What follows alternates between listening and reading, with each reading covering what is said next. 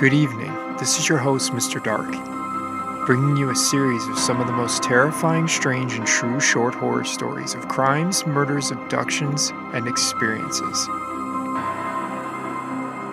You're listening to the Dark Side Diaries podcast.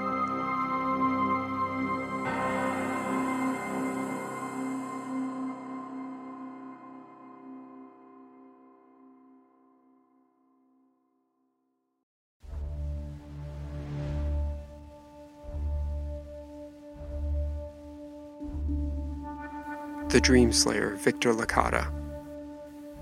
Victor Licata was born in Tampa, Florida in 1912. Throughout his childhood, he was described as generally shy and antisocial. Mental illness was common in the Licata family, and Victor had his struggles with it. He was diagnosed with schizophrenia and was considered psychotic. Many speculated that he had inherited his insanity as his parents were first cousins. One of Victor's brothers was diagnosed with schizophrenia as well, and his uncle and two cousins had also been institutionalized for mental illness. On October 16, 1933, things would turn crazy for the 21 year old Victor Licata. It was mid afternoon, and neighbors began to notice that Victor's family wasn't out and about the neighborhood, as they were often seen coming and going. Victor's father ran two barbershops, which kept him a busy man, and not seeing him leave the home had neighbors suspicious. This was out of character for Victor's father. Some of the other neighbors had heard loud noises coming from the family home the night before. The following day led to a call to the police when they noticed nobody had left the home again. A horrific scene awaited officers when they arrived at the family home. Victor used an axe to murder his parents, two brothers, and sister while they were asleep with blows to the head with an axe. As police entered, they first noticed Michael Licata, Victor's father lying in a puddle of his own blood in his bedroom with signs of a struggle and his body wedged between the bed and the wall. In the adjacent bedroom, the bodies of Victor's 22 year old sister Prudence and his 8 year old brother Jose. As police went further in the home, in the rear bedroom, they found the dead body of 44 year old Rosalie, Victor's mother, and his 14 year old brother Philip.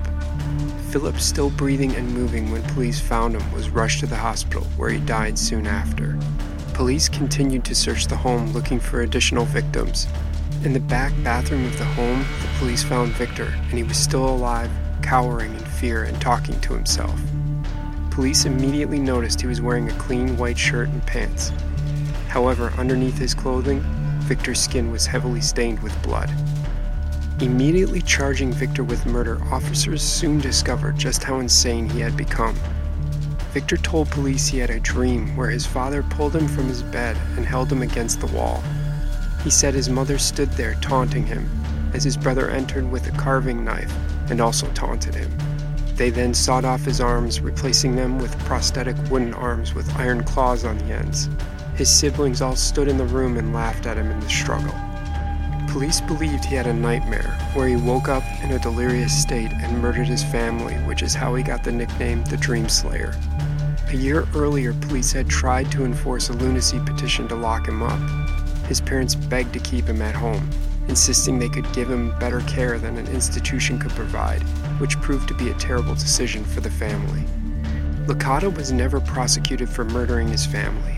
Eleven days after his arrest, psychiatrists deemed him mentally ill where he was overtly psychotic with a condition that was acute and chronic. He was committed to the Florida Hospital for the Insane in Chattahoochee, Florida in 1933.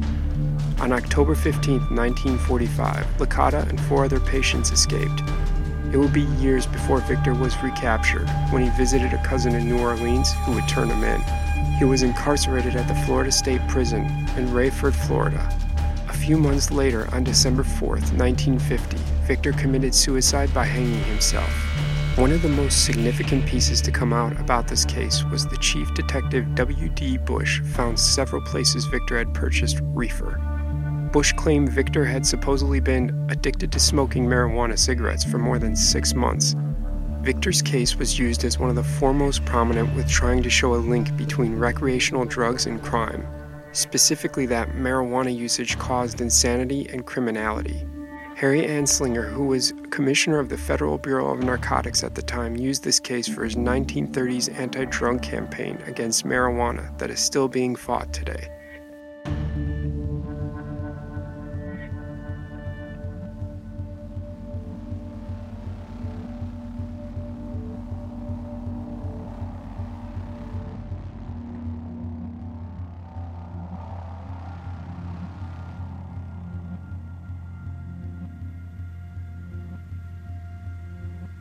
The crew of the Sarah Joe.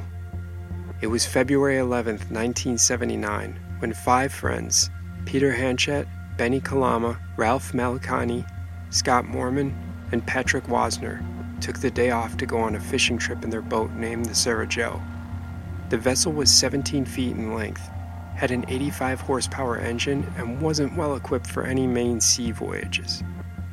The friends, ranging from 26 to 38 years old of age, had years of boating knowledge and experience. They set off from the town of Hana on the Hawaiian island of Maui in the late morning with a calm and clear day. But within two hours, by 12 in the afternoon, the weather would take a turn for the worse. None of the five members had checked on the local conditions or weather reports and weren't aware of a major low pressure system that was approaching the islands.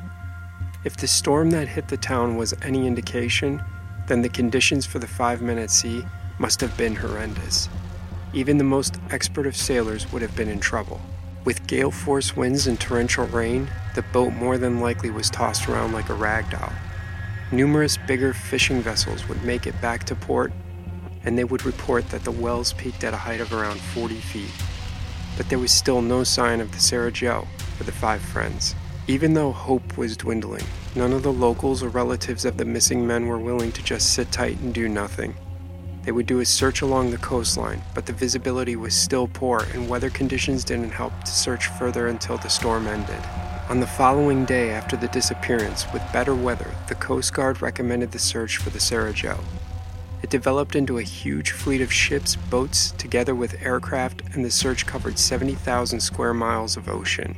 They even brought in homing pigeons, specially trained to locate people stranded at sea. The searchers faced major hurdles, with the boat being the same color as the water and nobody knowing what direction the group went. The search was officially suspended after five days with no sign of the Sarah Joe or its crew. Experts concluded that they wrecked and sank with all hands on board. Family and friends of the missing men were not ready to abandon hopes, combining their resources and cash, which would maintain a search for an additional three weeks. But the additional search brought in no new evidence of what happened to the five men. Time would pass, and it seemed as if memories were all that were left of the missing men in the Sarah Joe. But that would change on September 9, 1988. The case of the Sarah Joe took a bizarre turn when biologist John Naughton was on a wildlife expedition in the Marshall Islands, 2,000 miles west of Maui. He came across an abandoned fiberglass boat on the coastline while working at Taongi Island. With only part of the registration of the boat, it was just enough to ascertain that it came from somewhere in the Hawaiian Islands. Further investigation was carried out, and the mystery of what happened to the Sarah Joe had been solved. But with the discovery of the missing boat, it would raise even more questions, as there was nothing inside or around the boat itself. So, what happened to the crew? With no signs of life, notes, or any kind of equipment that might provide clues, Naughton and his team decided that they would search the surrounding area. 60 yards from the wreckage, Naughton's team discovered a makeshift grave with a cross made from driftwood spotted sticking out of it. There was also a human jawbone protruding out of a pile of rocks. At the time, they couldn't verify the gravesite was connected to the Sarah. The team also couldn't find any evidence that the island was inhabited.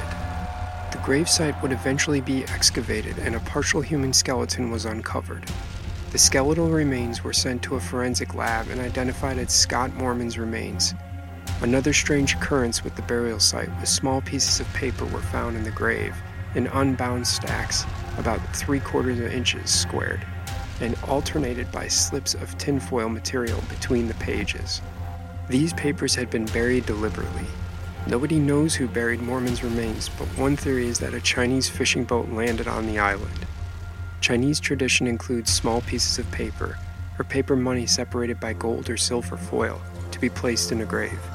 These items are meant to represent fortune for the afterlife. Experts agree that the Sarah Joe could have drifted the 2,000 miles to the Marshall Islands, the voyage would have taken about three months, but no one knows for certain if that was the time frame, which just deepens the mystery of the Sarah Joe.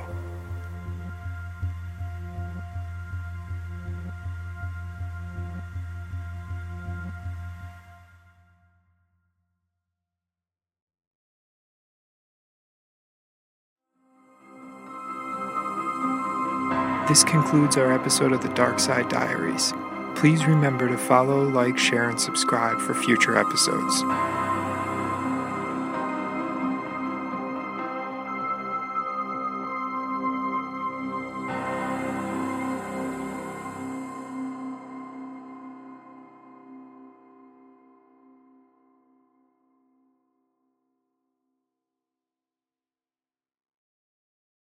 Mary redeemed a $50,000 cash prize playing Chumba Casino this year. I was only playing for fun, so winning this was a dream come true. Chumba Casino is America's number one social casino experience. It's serious fun. With over 80 casino style games to choose from, you too could win life changing amounts of cash. Be like Mary. Log on to chumbacasino.com and give them a whirl. That's chumbacasino.com. No purchase necessary, void or prohibited by law. 18 plus. Terms and conditions apply. See website for details. The voice in the preceding commercial was not the actual voice of a winner.